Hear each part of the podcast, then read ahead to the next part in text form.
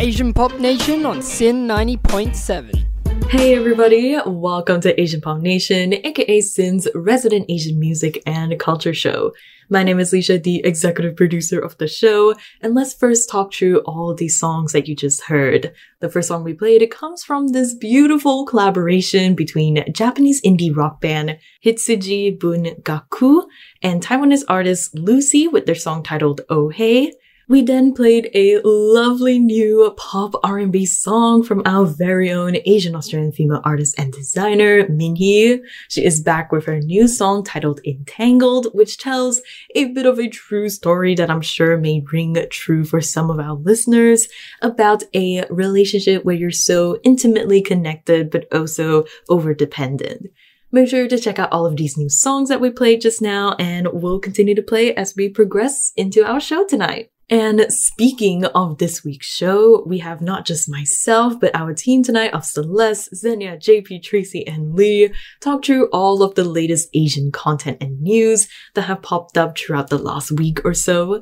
We have a little bit of a deep dive on both the newest K-drama on the block called The Sound of Magic and the story of a couple wanting to sue their son and his wife as they demand for grandchildren. We also talk about a new game making its way pretty soon with the upcoming release of the brand new Ni no Kuni Cross Worlds MMORPG plus quite a handful of news that revolves around the K-pop world, coming from Alexa winning American Song Contest. We also have Girls' Generation comeback news and Epic High coming to Melbourne and just so much more. So be sure to stay tuned to hear our APN team have our usual banter and discussions about all of these topics. We also can't forget about all of the latest Asian music we have for the month of May. So let's kick it off with this brand new upbeat and fun track coming from honestly one of my friends' favorite male groups. We have Astro with their song titled Candy Sugar Pop.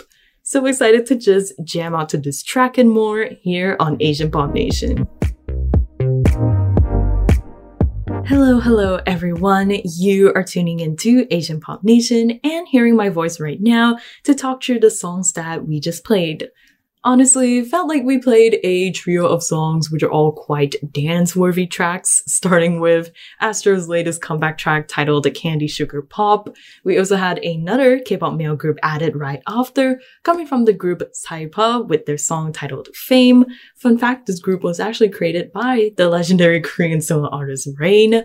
We then ended it off with this brand new single that I am personally quite into, coming from British Burmese artist Lucy Tun with her song called Another Week.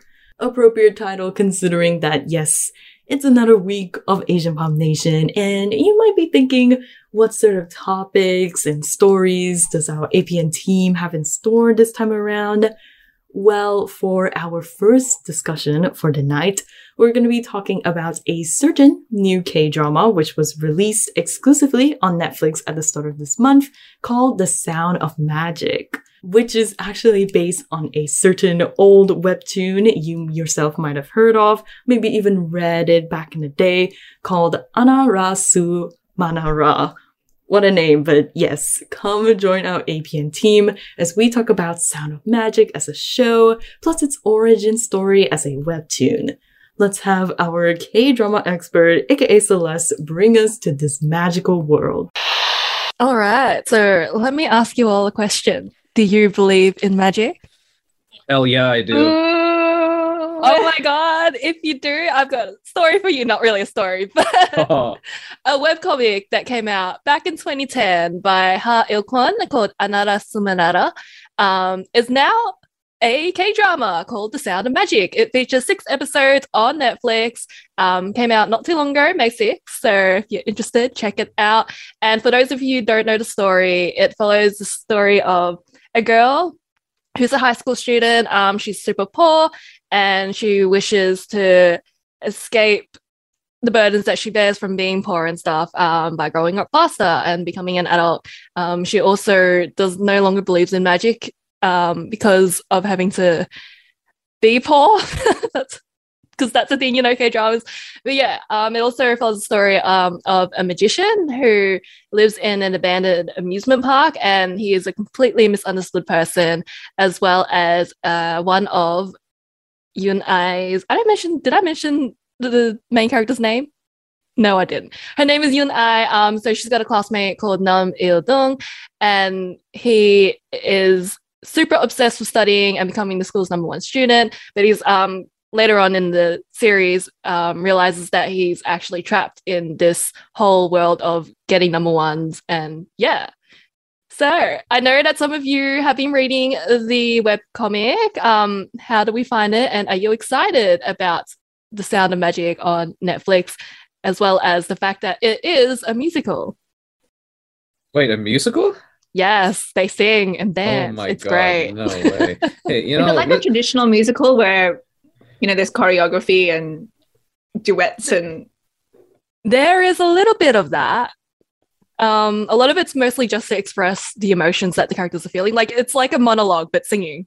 Oh, that's super sick. Actually, you know what? I never really knew about this webtoon until um, the drama was released, or not released, announced. Um, but I've been looking through it recently, and oh my goodness, like for such an old webcomic, it's one of the most visually impressive things I've ever seen. It's so cool. Like it's black and white, but then like every now and then there are like photographic elements in it, like the artist in me is like, whoa, this is sick. So yeah, I'll, I'll check out the drama for sure. the last time I read the drama, oh, not the drama, the web comic was probably 2014, 2015, very early into my anime manga web comic craze. Um, and I just remember it having quite an impression on me that it was a shock to hear that it's a musical. Um, I don't know. I, I was I've been rereading it just in preparation to talk about it, and I just don't feel like It's a dark story. to It feels like about. one. you feel like it could be a musical. Uh, like a, a a sad one. I don't know. Yeah, that's what I was thinking. I think it was just like, woe is me, I'm poor. Woe is me, I have to have to try and be top zero point one percent kind of. Yeah, that sort of topic, I suppose, for singing and, and dancing. That's another story. I can't imagine anyone dancing in this, except for the magician, maybe. But yeah, I think it would have been better as an anime or something like that. Maybe just you're because a I'm so biased. But I, Yeah, there's, so much, there's so many there's so many visual elements like you know random pictures from reality kind of popping up that I think it would be too weird if it was live action. Yeah, no, I know what you Um, mean. But I think it would be perfect for like an animated film or show. yeah. Look, I did read it a very long time ago. I think when it, as it was coming out, each week it was releasing or so. Um, so I don't remember much of the story, but watching it as its own thing, it does work. Um, so just like remove biases. So so if it wasn't it like a an shot. adaptation, it just looks fine on its own, you think? Yeah, it looks perfectly fine on its own because, like, what you're imagining is like all these magical things within the webcomic um, is translated differently. And so it's like CGI, butterflies flying, sparkles here and there. It, it works on its own. I've also I'll say I've also been the same boat as you, uh, Celeste as well, where I used to read the webtoon ages ago when it was like serializing and stuff like that. Um, but I am one of those people that have no recollection of the webtoon possible. I just remember the art style is just very unique and really like pretty and stuff. So yes, I also was wondering how would they translate that in like the like K drama setting. And also, um, I initially thought that the like concept of doing a musical for a webtoon like this was a bit questionable, but I did watch like I did watch like a little bit of the beginning of the K drama, and maybe I'm just an easily swayed person, but I thought the opening number, little dance number that little school students did, it, it was kind of good. it was actually pretty good. I was I was bopping my head to it. So I think yeah, maybe and also it's only like six episodes, which I think K drama standard that's quite that's actually very very short. So I think I also would give it like give it a full watch. Honestly, Yeah, to me they seem like completely and utterly unrelated. Like the one that the, the is it the grade A, the A plus boy, A plus boy, Yeah. someone call him. in the um in the webtoon he has like a big long inflat in like head that looks like a big balloon and he has no neck and, and his head just protrudes directly from his neck into this long elongated head um and in the k drama he's just like a normal boy with glasses so I, I Are feel you like disappointed, Tracy? yeah, I wish it was. I feel like yes, as an anim- as an anime, it would work better because a lot of the appeal of this webtoon is like the strangeness of the visual elements of the character designs of the sort of random. Why is his house? Why does his have have? Why does his house have like a diamond with like a pyramid with a? You know why? Why do we have these random things in here? Like visually, there's something visual about it that doesn't translate as well to a K drama because you know TV has to. You need to have either real things like real people or you need to CGI them in. And um it just loses some of that just oddness about it, I think. I think they try to compensate for the loss of oddness, visual oddness, by maybe making it like a musical to make it sort of non-naturalistic in some way. Um, but like I'd really like to see something a bit like more surreal. Maybe it's it hasn't it's been quite realistic so far. Like, I wish it was more absurd, more surreal, just weird. Like I know K dramas can do like s- surreal, absurdist things, but this one so far seems pretty bog standard, but with musical numbers. From the first 20 minutes, as a disclaimer, I don't know much about it. Yeah, so those are my thoughts on it. You've heard our thoughts. Um, let us know on our Facebook page at Asian Pop Nation or on Twitter and Instagram. Um, let us know if you can check it out. Um, if you fancy reading the web comic or watching the drama on Netflix itself. Love to hear your thoughts. Hello to all of our listeners here on Asian Pop Nation. It's Leisha here, and I'm gonna fill you in on all of the songs you heard just now on our show. First, coming from Korean artist Moto, we have the song titled Chatter brackets Chatter, which honestly a bit too fitting of a title considering we are a bit of a talkative bunch here on APN.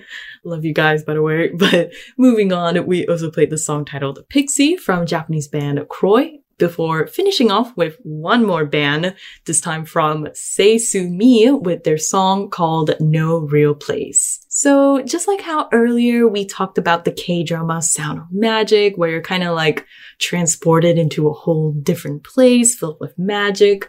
Well, this time we're going to be talking about a new game coming soon, which is a part of a well-beloved video game series and where you as the player are also transported into another world, but this time with aesthetics that are very similar to what you see coming from the one and only Studio Ghibli. So if you're curious about what game we're talking about specifically, come join APN social media team member plus fellow presenter Lee and myself as we talk about the recent announcement of the game Ni no Kuni Cross Worlds.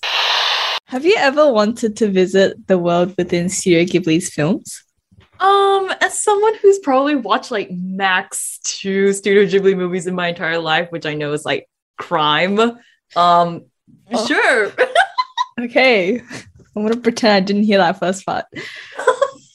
well, you can visit them through a new game that's coming out called Ni no Kuni Crossworlds, which is an MMORPG that was released in Japan, South Korea, and Taiwan last year, and is finally coming to the rest of the world in June this year. So Ni no Kuni is a series of role-playing games, and Crossworlds is the sixth game in the series. Also known as the quote unquote Studio Ghibli game, the world may look like the films, but Studio Ghibli actually has no involvement in this Oh. new game. Yeah, they only worked on the previous game called Wrath of the White Witch, where they did the animations. However, the famous composer known for his works in the Studio Ghibli films, Joe Hisaishi, actually composes and has been composing some of the soundtracks for the game series. Ni no Kuni Cross Worlds follows the story of a beta tester of a virtual reality game called Soul Divers. Once inside the game, they encounter a glitch which breaks the system, and later on, do they realize that the game actually connects to the real world? Wow. Very that little like that plot synopsis is giving me a bit of a throwback to um Mr. Sword Art Online. Sword Art Online, I was gonna say beta tester, virtual reality. and then realizing that oh my god, the game is it's like related to real life. No way. no way. yeah, so definitely for me, straight away, that's like the first thing that pops in my mind. Hmm. But I've seen like because the trailer actually came out and stuff like that. So I took a Yeah. little peek and stuff before we talked through the segment. It looks really pretty. And I mean, again, probably why it gets like the phrase you mentioned thrown around that it's like a Studio Ghibli esque game because the Yes. visuals are very like Studio Ghibli esque. There's a literal character there who straight up just looks like how I know. I think he's like the the canon character that you choose, but yeah, he looks Oh. great. And you can fully customize like their appearance, I'm pretty sure. Ah. Yeah, and you get to choose between five classes. Oh, okay. Yeah, so- Ooh. Yeah. which I don't, I don't think is like a thing that Ni no Kuni has done like prior Nope. from from my basic knowledge of Nope. the game's existence. I don't think they've had like a class system where you can like pick classes. Yeah. I think that's also the first MMORPG within the series. But yeah, you can choose Oh. between Swordman. I'm sure they I'm sure they meant swordsman. Maybe not. uh witch, rogue, engineer, or destroyer. Oh, okay. Okay. And a few Yeah. of them by the name alone, you can kind of tell like what their like Yeah. role is. I'm like, hmm, I wonder if destroyer means like a tank type of character. Hmm. but yeah, I mean, Leah, what what do you know about Ni no Kuni? I'm very curious. Like Um, with your background, have you played the other games before? no, I haven't. Oh. I I think they also have a film out. what? I What? I, I, did- I I have not watched it and I don't know much. I actually don't know much about the Ni no Kuni uh, franchise Mm-hmm. except that Studio Ghibli world beat. Yeah, and the fact that this you meant what was it that it's free question mark? Oh yeah, it is free. That's like the big I guess Yeah. that, that's like the main thing. I oh our eyes went oh Ah, free. free time to uh pre let me hit like the little yeah pre-registered Yeah. so I think when it came out in uh, Asia, it was only on mobile. so when it comes to the rest of the world, it will be also available on PC. Oh okay Yeah, I'm pretty sure some Twitch streamers already have a early release. ah of course yeah as they would the beta testing, the beta, Beta testing. Ooh, little like inception moment there. but yeah, it sounds really. I mean, it seems. I think this is this is gonna be like a good introduction into the Ni no Kuni world. I would say for like the both of us. I feel not just because it's free, so I don't have to actually think about like the monetary value if the game's like not good or whatever. But I think that this will be like a nice, nice, cool thing. Yeah. I'm definitely going to check it out and download it. But if you're not a fan of playing games, Ghibli Park is also opening this year in November in Japan. In Japan? Oh. Yeah. That will be a topic for another segment. So, listeners, if you're interested in the game, let us know via Asian Pop Nation's Facebook, Instagram, and Twitter. And yeah. Yeah. what a collection of song requests we played just now on Asian Pop Nation by some of our dear listeners. Once again, just thank you for the request. We first played two song requests from our listener Matthew. The first song comes from Japanese group Ta Joshi with their song titled Ashita ni Tsunage Sayonara. The second song pick comes from another Japanese group, this time from My Dear Darling with their song titled Flower. Our final song request comes from Vivan, who put forward the song titled Best Lover from BIBI, which, fun fact, was actually performed first during 88 Rising set at Coachella. We just love seeing Asian talents kind of just taking over in what used to be deemed as like typically traditional Western music spaces. Another example of this, and one that we're actually going to go a little bit more in depth tonight, comes from the first ever season of the American Song Contest 2022, which took place during May, kind of matching with Eurovision Song Contest that also happened in May. But yeah, we're going to be talking about this American competition because the winner of the contest was none other than K-pop female artist Alexa. Woohoo! Let's have a moment to celebrate Alexa's victory together. So, if you guys have been keeping up, I guess, in the past couple of weeks, you would know that Eurovision, which is insanely very, very popular music competition show based in like Europe and stuff, plus Australia, woohoo, is a very popular competition show. You would know that it happened we're not talking about Eurovision particularly. We're talking about, I guess you'd say its counterpart, which is the American Song Contest. Um, and to kind of explain what the American Song Contest is about, it's pretty much bringing all 50 US states, their five territories, as well as the nation's capital, Washington, D.C., to compete for America's vote for the best original song. Snoop Dogg and Kelly Clarkson are also like the host there. It was just a random fun fact thing that I don't know why it mind blows me till this day that this is the combo we have for the host. But, anyways, why are we talking about the American Song Contest? Well, May 9th, which was the day that the finale of this contest happened, Korean American solo artist Alexa actually won the entire competition. And since this was like the first year that they run the American Song Contest, this also makes her like the first ever winner in general for the contest, which is pretty cool. And Alexa, in particular, she performed her song Wonderland throughout the whole like 18 week, not 18, eight week run of the contest. She was representing her home state of Oklahoma. And yeah, she won with 710 points in total. So if you know Eurovision, the voting system is essentially the same. You're combining votes from a professional jury plus public voting at the end. And she literally, I don't want to say, but she literally kind of smashed it out of the park, kind of outbeating everyone else by the end and yeah, she won and she kind of described the whole winning experience as quite like an emotional time. Her mom was like there with her and they were crying and she was crying. And oh, again, so happy for her for her win. And as part of her winning, she was invited to attend the Billboard Music Awards. I saw some pics online. She was adorable. Um, and also her song Wonderland, which we mentioned earlier, is being played all throughout the American summer season on the iHeart radio stations all across the US. And yeah, just wanted to know what you guys thought about like her performance because we watched it prior to recording. And yeah, what's your thoughts overall of Alexa winning American Song Contest? bro, bro, her performance is so extra. It's so red, and everyone's dancing. It's like, oh, it's crazy. Music's all right though. Uh- I, I would say, yeah, she definitely gave like when it comes to stage presence and like the overall theatrics. And again, since American Song Contest is based on Eurovision, Eurovision is also very popular for bringing out theatrics and stuff like that. I think she excelled, especially on that department. And I would say, to my opinion, in the song as well, it's been stuck in my head ever since I heard it. It just it doesn't go away from my head. But yeah, I think the song itself is fine. Like the song itself is very very generic.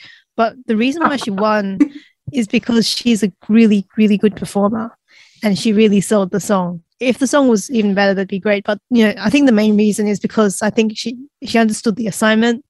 Um, that you know, the American Song Contest is a performance based contest, right? It's not like a how, how much can you emote while strumming your guitar? It's like how much of a show can you put on for a TV camera?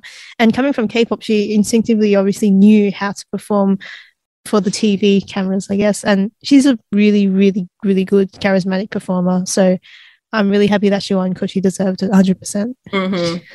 And she's had like a very, she's a very interesting background into becoming like a solo artist as well. A lot of Definitely. trials and tribulations, if you will. Well, first of all, she's like half Korean. Her mum was an adoptee and her dad is Russian. And uh, as a kid, I think I remember reading that she did a lot of cosplay and stuff like that. And she basically entered into a competition that was ran by Soompi, which is the um you know the news source that everyone gets their news from. Anyway, they ran a competition and she won the dance round one time and she ran the whole thing next year, and she basically uh, ended up in Korea as a train. As, I think the first trainee um, under the Zany Bros' um, entertainment company, ZB Entertainment, something like that.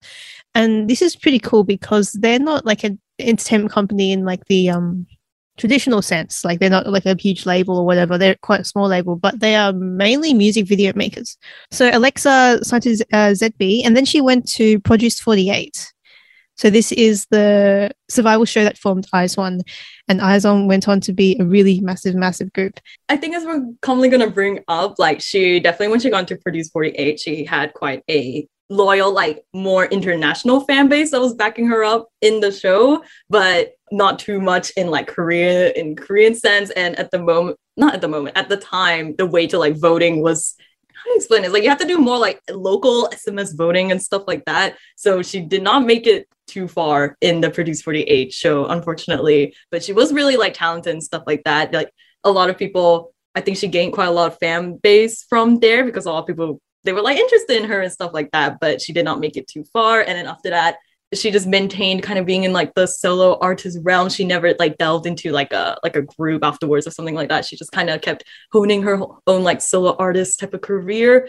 And uh, now she's here winning freaking American Song Contest. It just it just feels like a turnaround moment. Like again, in Produce Yeah. 48, it's just oh mind blowing moment for me personally. Yeah, she came like something like 82nd. Like she came like bottom 25 or something in Produce 48, which is mind boggling considering, you know, how talented she was, I guess, and how talented some of the other contestants were. Um, but yeah, she, I think I know her from Dive Podcast. She used to host a podcast called How Did I Get Here with Jay from Day 6 Um, she was in a bunch of their podcasts because she obviously is a really, in, you know, pretty intelligent speaker, very coherent. Uh, Damn, why yeah. did she win though? Why compared to everyone else? In the American Song Contest. Yeah, yeah, yeah. So let's take like a little look through the other like contestants and stuff. What, what what's like your general Yeah, wha- consensus of like majority of the performances yeah, what that she was up against? Um, so just from the thumbnails, I've ignored everyone that's just playing a guitar, just standing at a mic, um, because that's what it's going to be like for the whole thing. But um, the few that had like other performers with them, um, they did pretty well, but they didn't have as much like stage presence as Alexa does. Like Mm. Alexa's dancing while singing, while others are just like they've got a little dance break in there. Or like they're just Mm. like moving around a little bit while singing, but Alexa's like going ham on the choreography. Like she's there to like burn the stage up. So Yeah, and she like jumps off some stairs in the end and disappears. Like, whoa. Yeah. Whoa. yeah. yes, I totally agree. It's just like you just look at it and you're like, yeah, she's clearly just burning the stage. I don't know. Plus her like singing live and dancing at the same time. But I was just like, She was singing live. That wasn't like pre-recorded. everyone Some sings live. Oh, okay. 'Cause, wow, that's crazy. Yeah, this is way more live singing than you usually get from K-pop. So like props to her for that. Like that was the first thing when I was watching this. I was like, oh yeah, obviously she's great performing and that, you know, that's a given. But like the live singing was like, Yeah, how oh do wow, you she not? actually is how, live. how do you not run out of breath? doing she does that? run out of breath, right? But she like She keeps controls going. it. Yeah. Yeah, she just keeps going. Oh my god. Well, anyway, congrats, Alexa. You know? yeah, Yay. yay, yeah. Go we at APN want to say congratulations to Alexa once again for winning American Song Contest with her song Wonderland. And yeah, let us know what you guys think about um, Alexa's performance and I guess overall America's first time mm-hmm. doing this American Song Contest type of thing. Yeah, let us know what you think through our Instagram, Twitter, and Facebook at Asian Pop Nation. Hey, you're listening to Asia Pop Nation here with myself, Leisha, plus the rest of our APN team, who you hear a little bit later after we go through the songs we just played. Starting first with a brand new comeback track from Korean male group AB6IX, we have the song called Savior. We then had two songs coming from some Japanese bands. First being Mono no Aware with their song titled Tasting. And lastly, we have Ego Apartment who have kind of been on a roll in terms of 2022 releases as they are back once again with a new song titled Fog. You know, I feel like placing a song with the title called Fog kind of perfectly matches my own emotions when it comes to this next story we have tonight. When I explain it a bit and when our team go more in depth about this unique tale, you're probably you'll get the picture and you'll understand why this whole situation just kind of leaves me a little bit lost. Now, what are we talking about exactly, you might ask? Well, recently there was an article reported by the NBC of a couple who decided that they wanted to sue their son and his wife, with the core reason being because they wanted grandchildren. Yep, it's a little bit of like a harsh situation, but let's talk more about it right now. So, have you ever wanted a grandchild so badly that you were willing to sue your own son? Well, you're in luck because such a thing has very recently happened. uh disclaimer though we suggest you don't actually do that please that is so weird but anyway let's get into this story there is an indian couple who is in the process of suing their son and daughter in law, demanding that they produce a grandchild within the year or pay them 50 million rupees, which is roughly like $675,000. So their son, uh, a pilot, was married six years ago. Uh, and ever since then, it's come to be a bit of an emotionally sensitive issue for the couple. Sanjeev Ranjan Prasad, 61 year old retired government officer, wants grandchildren from his son because he spent his life savings on his pilot training in the US, which was roughly 3.5 million rupees or $47,000. And the couple feels that at their age, they need grandchildren. You know, they love kids. However, they're hurt that their son doesn't think much about them in this regard. At least that's how they feel. So the court heard this and actually accepted their petition, and they've scheduled it for a hearing on Monday in Haridwar, a city in northern Uttarakhand state. And in their final comments, the couple overall feel pretty unlucky that they aren't receiving the love and affection where they want it the most. So, uh, open question to everyone: Are they justified? No, of course not. Hell no, just absolutely no. not. You'd never sue your own children for not giving you grandchildren. Is there even a law that makes you know your children? I don't know that they're obliged to have your children. Like, Yeah, exactly. I don't get it. Why did the court like accept this in the first place? It's mind-boggling to me. I don't get it. Maybe they just want to hear how the drama unfolds as well. yeah. They're just teasters. Maybe the lawyers are just bored, you know. It's like, oh man, you know, I have to go through, you know, the next, you know, boring case. Oh, what's this one? Let's go for it. It's like, what? I'm getting paid, sir. Yeah, let's go. Yeah, let's go, man. No, what an odd situation. I can understand how sad they would feel, right? Because you know, once you get to that age when you're old and like your kids have gone off and it's just you and your boring partner, it's like it gets kind of depressing sometimes. It's like, oh man, wouldn't it be nice to have grandchildren? Yeah, but like to mean- go to the point of actually, you know, filing a legal case is a that's pretty intense. Like, they could just get a dog I and it would still have that same love and affection and care as a grandchild. the dog.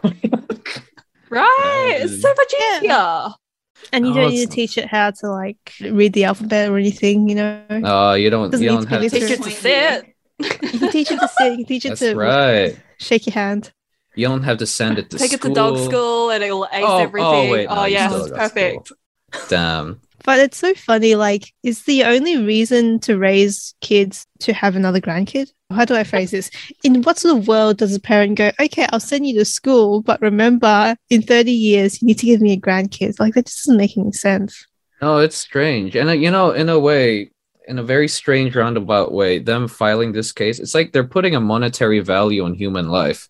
yeah. You know what Like I mean? It's like yeah, it's like a deal, yeah. It's like It's the parents have like- spent money on their kid and now they Hmm. want money on this grandchild. Like, yeah, what? yeah, the compensation, man. It's literally it's like human trafficking in a more abstract sense. if you think about it, except the human doesn't exist yet. So like Could you imagine telling this, like, if they do have a kid, just to avoid the lawsuit? They're right. Like, mom and dad, how was I born? It's like, your sued me. oh my god. Wait, that would be such a good origin story, not gonna lie. I would like to hear that. But it Yeah. doesn't feel like a, a, a nice way to come into this world, you know? Yeah. No, like, not It really. was just out of obligation, sphere of, or like if they don't pay the money, do they get arrested? Then they definitely won't have their I don't kids. know, yeah. Right? Yeah, yeah, yeah. According to this news article, I'm pretty sure it said that these prospective grandparents have given their own child a one year deadline One year period, yeah. Yeah, a one year period. Oh. My god. in order to have a child. And it takes what, 10 months to carry a child to term? Uh-huh. Yeah, it's a, it's a little tight, you know. Because they conceive them within the next two months. And there could be complications. What happens if, you know, there's a miscarriage or, Right. I don't know, you lose a baby somehow? Or maybe like financially they're not in a good position to have kids. Oh, who knows? Mm-hmm. Man, no, Exactly. it's tough. Yeah. At the very least, give them five years. Jesus. you know? Yeah, at least be fair. Oh. But yeah, very, very interesting case. If you've got any spicy thoughts or opinions on this story, let us know on Facebook, Twitter, and Instagram at Asian Pop Nation. Do not sue your kids. Oh, the past three songs we just played on Asian Pop Nation were some golden tracks in my humble opinion. Let's talk through these songs right now though, starting with Singaporean female artist Jasmine Sokko with her new single titled Future Tense. We also have a collaboration track from Vietnamese artists and I apologize for my pronunciation, Tin featuring Hoang Ton with their more sultry R&B song titled Con Kan Pai Noi Myun.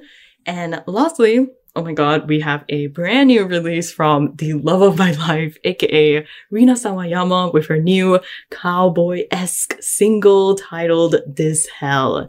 That new single was also revealed alongside the fact that she will be having a brand new album coming in September called Hold the Girl and just I literally cannot wait because her Sawayama album literally is still, it still stands as one of my favorite albums of all time. Full stop. I can just go on and on of other albums I hold near and dear to my heart, but also we need to move on because there is another comeback news which equally has me and a ton of fans just really excited for as it is the comeback news of SM's legendary girl group Girls' Generation or Sonyeo Sidae, SNSD, whatever you want to call them. If I talk about this comeback any further on my own, I might just explode. So uh, let's just quickly get into all of the details regarding Girls' Generation having their comeback in August after all of these many years. Breaking news from your SM Entertainment um unofficial fan slash enthusiast Leisha up here on May 17. So SM Entertainment, they kind of dropped this big announcement that their South Korean girl group, Girls' Generation, will be having their long-awaited comeback as a full group in August this year. Ah, I'm bringing, I'm bringing out about it, but yes, all the details that we have about it is not too much, but again, I guess they're just trying to like not test the waters, but just like keep people enthusiastic without spoiling too much. But all the details that we have is that they're going to come out with a full new album during August. It's kind of a cute way to commemorate their 50th. 50th debut anniversary. You know, they debuted back in August 5th, 2007 me a literal child um, with the song into the new world a very very popular debut um, single and yeah this upcoming album also holds a little bit of significance because it'll be their first comeback with all their eight members in five years after another august 2017 release of their six studio album holiday night and essentially all the other news that we have about this comeback is that they're also going to be appearing in a lot of like Korean TV shows, as most like K-pop groups do during promotion. But they're also going to be having their own standalone reality show during this promotions. And yeah, I for one am very excited. But I'm curious to hear um, what some of you guys think. Do, do you guys like know too much about Girls' Generation and stuff? Bro, who's Girls' Generation? That's all. do do Oh, okay. Yeah. Girls' Generation is, I believe that Mychonny had a Girls' Generation poster on his like oh, in his oh, Whoa, background. really? He did his YouTube videos.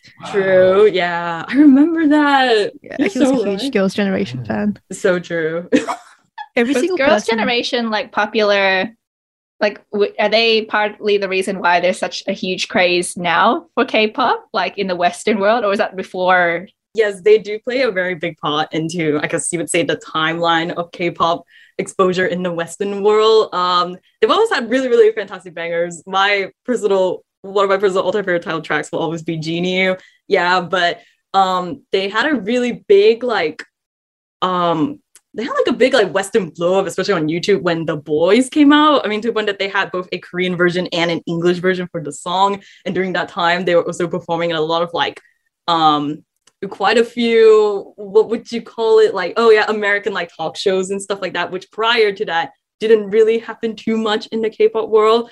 Um but yes they they also got a lot of um youtube awards i say that in quotation marks for um the boys in particular. That was just like a real like blow up moment for them in the western scene but they've always been a very very iconic like go group in general in like K-pop history, if you want to call it that. Um, very, very iconic.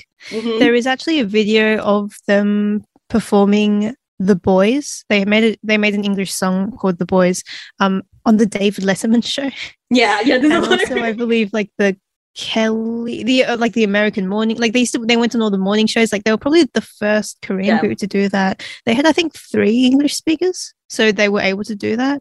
Is that right? Three English speakers? Three? Or two? I think it's, yeah, two. So Two. Tiffany- They're two English speakers. Yeah, Tiffany and Jessica at the time was one of the former members of the group. But yeah, Yeah. And also, um, in terms of the highest grossing girl group tours ever, I have this article from SBS Asia oh, from 2016. So it's a bit out of date, but um, in terms of the top 10 highest grossing girl group concerts of all time, Girls' Generation takes up five spots on that. Like it's like TLC, Destiny's Child, Spice Girls, Girls' Generation. Like mhm. they are big, big, big, big. They were huge and they still are massively, massively like recognizable and influential and legendary. Another cool thing about Girls' Generation is that they were, I guess, one of the first, one of the first few sort of K-pop groups to sort of really explode in Japan. I feel like the girl groups, like this whole wave of Japanese, um, of, of K-pop girl groups that were popular in Japan, including like um, Kara, who were Mm. really big. yeah, Kara Girls' massive. Generation were Yep. obviously massive. And interestingly, at the time in Japan, um, their fan base was mostly young female girls. This is in you know comparison to the fact that in like Korea and around the rest of the world, it was just like thirsty men. But in Japan, there was young female girls, and that's because the idol scene in Japan was full of like was like they were a lot less trained maybe and and and a bit more like oh i'm your boy next door i'm your girl next door whereas these girls generation girls were like really really good singers and really really good performers and so like they were sort of aspirational on the other hand they were you know they they, they had their fair share of mistreatment. Um a lot of them got like back pain from like dancing in heels too much. So you know it, it makes sense that they took so much time off. Like i would have it would have been crazy for them to continue being girls generation like at the pace that they were going at in like 2012 so them coming back is like a really huge event. Um because like they didn't stop because like oh they fell out of favor or anything. They stopped because they wanted to stop essentially. Mhm. they yeah. just wanted to stop and move on to new things Yeah, yeah, yeah. And like what you said, a lot of the members, like at the moment, prior, like what, since the um Holiday Night album back in 2017, just a lot of the members they've just been doing solo endeavors. We talked about Taeyeon's like album and stuff. She's one of the big ones. I would say that really has a lot of solo content out there. But all, all the members also have been doing a lot of solo stuff. I think even three of them have since left SM Entertainment, but they're still under like the contracting that they can still be a part of the group. So it's also pretty cool to see that Oh, happening. yeah. Yeah. yeah i'm so surprised like because before you you had all these um arrangements where it's like oh I'm leaving the company but I'm not leaving the group guys we'll come back and that never happens but now it seems like it's actually happening like apink tried it for like one comeback and then they gave up and none left but um girls generation actually coming together under different agencies to be girls generation again is pretty big pretty crazy Yeah, it's pretty cool. And hopefully it's like because GOT7, which are also coming back soon, are oh, they also are in that similar thing where now the members are like in different companies, but they're still coming back. So maybe this is like a sign of this becoming more, I guess, normalized in like the K-pop industry. I guess we shall see. But yeah exactly Mhm. Like because I think before the suspicion was always like the reason why groups couldn't come together under different companies is because the companies, the original company would block it out of like petty spite. Like you left us, so we're not going to let you be a group again and reap all that money from your fans. Like I think that was the thinking behind it, right? Whereas especially SM, which is known to be incredibly, incredibly petty and Mhm. sometimes downright cruel to its artists yeah, so for them of all groups girls generation and of all the companies sm entertainment to allow this to happen again is pretty unlikely and definitely wouldn't have been on my um 2022 bingo card bingo card. But yeah, again, all in all, I was uh, we're pretty excited to again wait till August and see what sort of new music they're gonna be coming out with. And yeah, let us know, True Asian Pop Nation, on our Facebook, Twitter, and Instagram of your thoughts about this Girl Generation comeback happening in August. And yes, let us rejoice all the fans together. This is Asian Pop Nation residing here on SYN. My name is Leisha, and if you're just tuning in to our show right now, we just finished playing three incredible songs, all coming from Asian artists across the globe. We first played the latest comeback track from Hyoyeon, aka Hyo, with her new title track called Deep. We then also played a new single coming from Thai male artist not Tanont, who actually was the first winner of The Voice Thailand, by the way. Well, this time he is back with his new track titled Melt. We then uh, lastly play a track coming from former GFriend member who makes her return into the Korean music industry with her own debut EP titled ARIA and her title track, which is also called ARIA. Speaking of former members, it is time that we at APN become a little bit evil, maybe a little bit menacing on our part for having this next topic exist right after our Girls' Generation news earlier in the show, which if you missed out earlier, you can check out Asian Pop Nation podcast available on Spotify, Google Podcasts, and Apple Podcasts. Wink, wink. But anyways, back to the topic. This is going to be our little moment here on the show where we tap into some fan theories and conspiracies that all arose when former Girls' Generation member and currently singer, businesswoman, and novelist Jessica Jung released the second installment of her novel series with her new book titled Bright. This whole situation involves a little bit of a backstory, so let's have totally 100% K-pop fan Xenia give all the details about it right now. Nothing says GG as writing a book that seems like your life, but isn't. It seems to be quite a theme in today's show. We'll be talking about former Girls' Generation member uh, and novelist and founder of a fashion brand, Jessica Jung, and the latest book that she's published, a sequel to her book series, which started off as Shine, and now we've got Bright. So, for those who are not really well versed in the world of K pop like myself, the books detail the story of Rachel Kim. She's a 17 year old Korean American girl who gets recruited by DB Entertainment and comes face to face with the struggles of training to be a K pop star. In the sequel, it seems like now that Rachel has reached success as part of the number one K pop group in the world, Girls Forever, she feels like something important is missing in her life right now, which is love.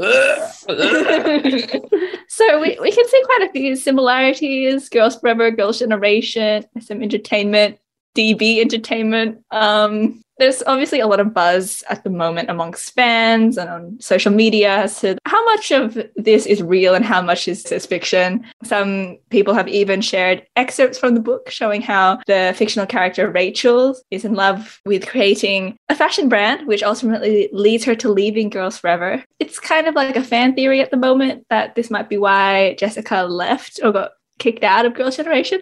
But we'd love to open it up to the floor. I mean, Leisha, as our SM correspondent, what are your theories? Do you think it's accurate? Do you think it's true? What's the goss?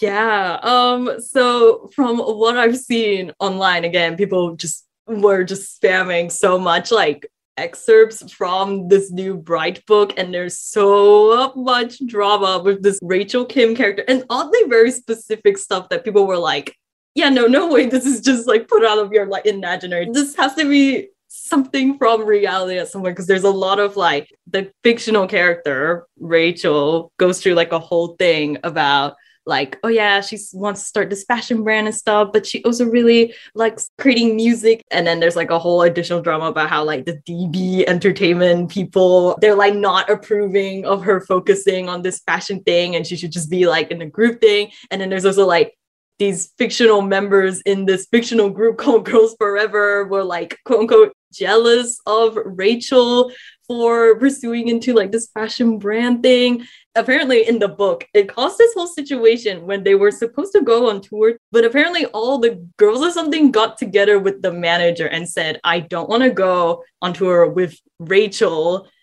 if she still continues to do like this fashion brand. And that was like, I love JP's like shopping. This is drama. Damn. And then because all the members like got together and were like, we're not gonna go on the show or like tour or whatever if Rachel is still in this group, that pushed the manager and everyone and like higher ups to be like, yeah, the rest of the group don't want to do, don't want to keep doing idol things. We're kind of gonna have to like kick you out or something like that. And then that's how it goes. Details of like the group and all this stuff was really why this book kind of went viral because everyone was like, oh my God, is this kind of like sort of maybe potentially be- behind the scenes of why Jessica left Girls' Generation? Ooh, Ooh. mystery.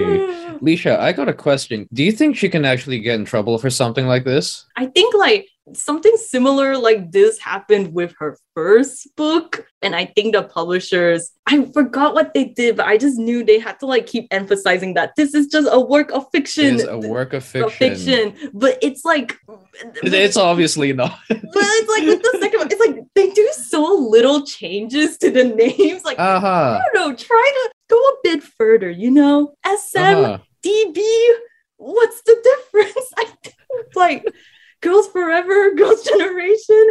Could we have not like gone on like a random word generator and just like come up with something else? I don't know. You know, at the same time, though, that's like legit. That's probably the best way to write books, to be honest. Like the most like awesome books that Yeah. survived ever were straight up like thinly veiled autobiographies. Really? Straight up, yeah. Like one of my favorite books, The Brothers Karamazov. Like, oh my god, a lot of the characters are basically just the author. And Oh. how like terrible, you know, he is. Like, Like all of his mannerisms are there. Yeah, yeah, pretty much, you know, and like, you know, inserts of other people he's met and such. So, you know, uh keep going. You keep, Keep writing those books, man. keep yeah. writing those books. Woo. Woohoo! Yeah. I Damn. I want this to start like a movement where slowly, like past K-pop idols and stuff will also start having their own books, and then we will just start having a whole genre. Literary masterpieces. We will start having a whole genre where it's just K-pop dude. idols spilling the drama and stuff. Because the K-pop industry, it's one of those things where it's like you just you think you know all about it, but there's so much stuff behind the scenes that like nobody knows. like a morsel of information comes out of like actual gossip that everyone goes crazy about. So remember a Mm. while back, um, the Inkigayo sandwiches thing. What?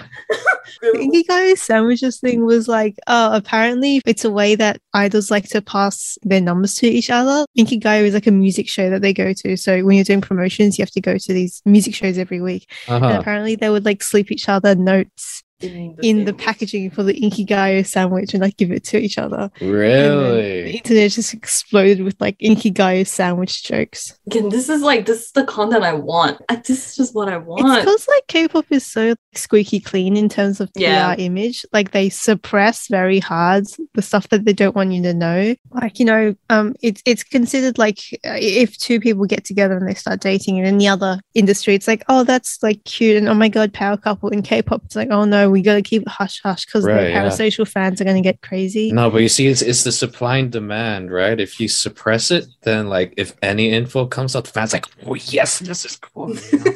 You know, it drives engagement. You know, I think it's quite clever. K-pop industry, baby. Love to see it. Is Jessica part of any company now, or is she just focusing mainly on fashion? Mm, She could be, but from my head, I always thought she was just like independent. Technically, I could have wrote that she's like an influencer because that's just kind of how I see her now. Ah, okay. but but the yeah. main wiki thing points her out as like singer, but she's not come up with like a new song since like 2017. So it's probably not like where her passion lies Yeah. honestly like sometimes people do seven years of performing as a group and they realize hey i don't want to be a performer anymore or i don't even want to be in this industry that just happens Mhm. jessica jung obviously is you know on her way to become the next dostoevsky Hell yeah, let's go. of all books why did you compare it to like No, That's the all he reads. dostoevsky Yeah, no, I like the book. It's fun. It's a fun book. I mean, if anyone anyone listening has their theories as to how accurate this book is, do let us know on Facebook, Twitter, and Instagram. Actually, if there's any other stories of K-pop idols that you'd want to hear in an, an expose, and I put that in quotation marks, uh, in a book or a movie, let us know as well. Hello, hello, and welcome back to Asian Pop Nation if you're a returning listener, and welcome to our show if you're just listening in right now. We're just kind of chilling here, you know, not just only giving like the latest Asian pop culture content and more, and not only just giving the newest Asian music across the globe, like these three songs we played just now, anyways, I will I will cut the act. Yes, let's talk through all these songs that we played just now, starting with Japanese rock band Ivy to Fraudulent Game with their song called Haute Couture, which also comes from their new LP titled Singing in the Now. We also have the big return of K-pop male group GOT7 with their first official comeback with a new album since leaving JYP Entertainment last year. We have their latest title track titled Na Na Na. And finally, we have the song titled 100% by Thai solo female artist Ta Ui. Another fitting song title to our next and final group discussion of our show, as our team are just 100% loving all of the news releasing of just more and more Asian artists making their way down to Melbourne this year. We even talked about it two shows ago, which you can listen back on our Asian Pop Nation podcast. But this time, there have been some more tour news, this time coming from Epic High, plus some small mentions of some more other artists making their way down to Melbourne soon. So make sure to get your calendars ready for our group discussion starting now. So two weeks ago, we talked about bunch of Asian artists that were making their way to Melbourne in the next few months. From memory, we talked about The Hu, which is a Mongolian metal band. We talked about Cat and Camel. There is a review for that concert coming up next week. We talked about, you know, a lot of people, but this week there was even more tour news, this time coming from South Korean hip hop group Epic High. On the 14th of May, Tablo, a member of the group, uh, posted news that a Epic High Asia Pacific tour would be happening with Melbourne as one of the stops. They're coming down on July the 11th at the Forum, and that is actually pretty soon. Straight after that, they're going to be going to Sydney on the 12th of July at the Enmore Theatre. Plus, they're going to be going all throughout Southeast Asia, visiting Singapore, Bangkok, and Jakarta. At the time of this recording, um, we haven't got any of the ticketing details, but you'll be able to find more information about tickets when they do come out at epichigh.com. I'm really happy about Epic High coming down to Melbourne because A, they're a really, really legendary group, and B, no one ever comes to Melbourne, especially Asian groups.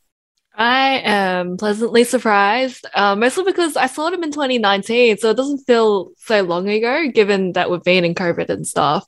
But it's great, yeah, as you said, Tracy, to hear a group coming back down. So I'm excited. Also, during that time, Eric Nam was meant to perform, but he's moved his concert to September. So this makes me feel a little bit better about Eric Nam not performing in July. but yeah, can't wait um, for High to come down. Um, hopefully, I can get a ticket. Forum Theatre is great. I really want to see them perform Rosario.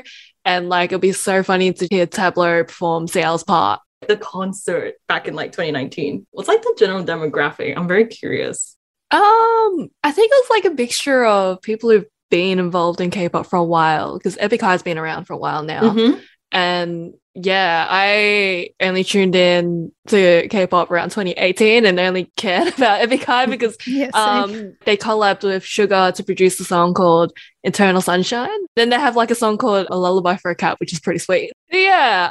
It was great vibes because they're a fun group. They're just so lovely to be around. They joke a lot. They tell funny stories and their socials are pretty lit, especially during their US tour. They like record some really funny stuff.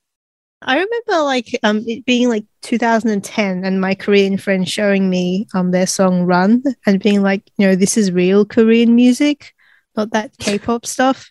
You know, this is hip hop. So, you know, that was my introduction to Epic High because they've been around forever. Like they debuted, like their first full album, I think, came out 2003. So, you know, that's a long time ago. That's before. Yo, that's like ancient. Yeah, when did Super Junior debut? I think it's before Super Junior even debuted. They were active when like hip hop in Korea really wasn't a thing, and now you know hip hop in Korea is a massive, massive deal. When did you say tw- 2003? Is- 2003. Damn, I was three years old. Same, twinning. Crazy. they debuted the same time as like TVXQ, essentially. That that generation of like group type Yeah. of thing. Yeah. Yeah. Because Like early TVXQ second gen, Yeah. late first gen. Even Yeah, yeah, late first Alright. type of thing. Yeah, they're very, very household name. please buy tickets to see Epic High. They're very cool. They might even bring a cool opener along. You know, they brought Woosung along to Oh my their North, God, North would- American tour. I love it if Woosung comes down. Like that would be the dream. Anyway, uh, if you guys are interested in some, you know, classic, legendary Korean hip hop, please check out Epic High. And if you already love Epic High, please check out their website to get updates on when their tickets are going on sale. That is July the 11th at the Forum in Melbourne and the 12th of July at the Enmore Theatre in Sydney. Uh, if you want to learn more about, you know, Asian acts somehow for some reason coming all the way down to Melbourne, please follow us on Facebook, Instagram, and Twitter, and stay tuned to Asian Pop Nation because we love to talk about. Asian artists is coming down, like beabadoobee, who's also gonna be at the forum in Oh, September. yeah. to mention beabadoobee. Doobie, our Biba favorite- Doobie, our Yes, favorite. can't wait. Our favorite unpronounceable artist. Yes, can't wait for Baba Booey. Let's go. My Ooh. favorite, my favorite Yeah. British Filipino uh, singer. Wahoo! Greetings to everyone who is listening to us right now here on Asian Pop Nation, whether live on air or on our podcast. It's Leisha here, the executive producer of APN, who is here to fill you in on all the songs that you heard just now. We first played the song titled This is Mongol from Mongolian band The Hu, who are one out of the many Asian artists coming down to Melbourne very soon. But for The Hu specifically, if you like their sound and want more details of their tour, make sure to check out the Live Nation website.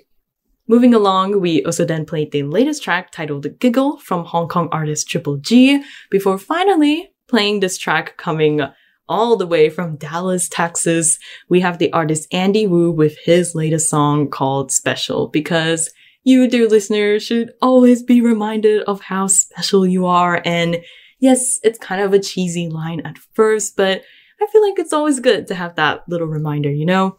Especially before we start to say our goodbyes for our show this week. Thank you so much for joining myself, Leisha, and our APN team tonight of Celeste, Zenia, JP, Tracy, and Lee, where we just had a jam-packed show talking about new K-dramas like The Sound of Magic, new video games like Ni no Kuni Cross Worlds, while also having some celebrations for Alexa winning American Song Contest, SNSD making their big return into the K-pop music scene, and Epic High and just the rise of Asian artists making their way down to Melbourne. We also have some miscellaneous talks as per usual, ranging from a story involving suing your own child for not having grandchildren yet, and an interesting book that kind of crosses between reality and fiction. Either way, thank you so much for always being just super down to listen to our assortment of fun discussions here on APN. And before we say farewell, I think this will be the perfect little goodbye song, especially for our on air listeners who are listening to our show right now at a pretty late hour. So make sure to have a good night's rest as we play the song titled Good Night by Sarah Kang featuring Jujubee Goody. Remember, you can always tune in to Asia Pop Nation every Tuesday from 8 p.m. onwards right here on SYN. And for bonus content, you can always follow us at Asia Pop Nation on Facebook, Twitter, and Instagram, and listen to our Asia Pop Nation podcast available anywhere you stream your podcasts. Good night, everyone.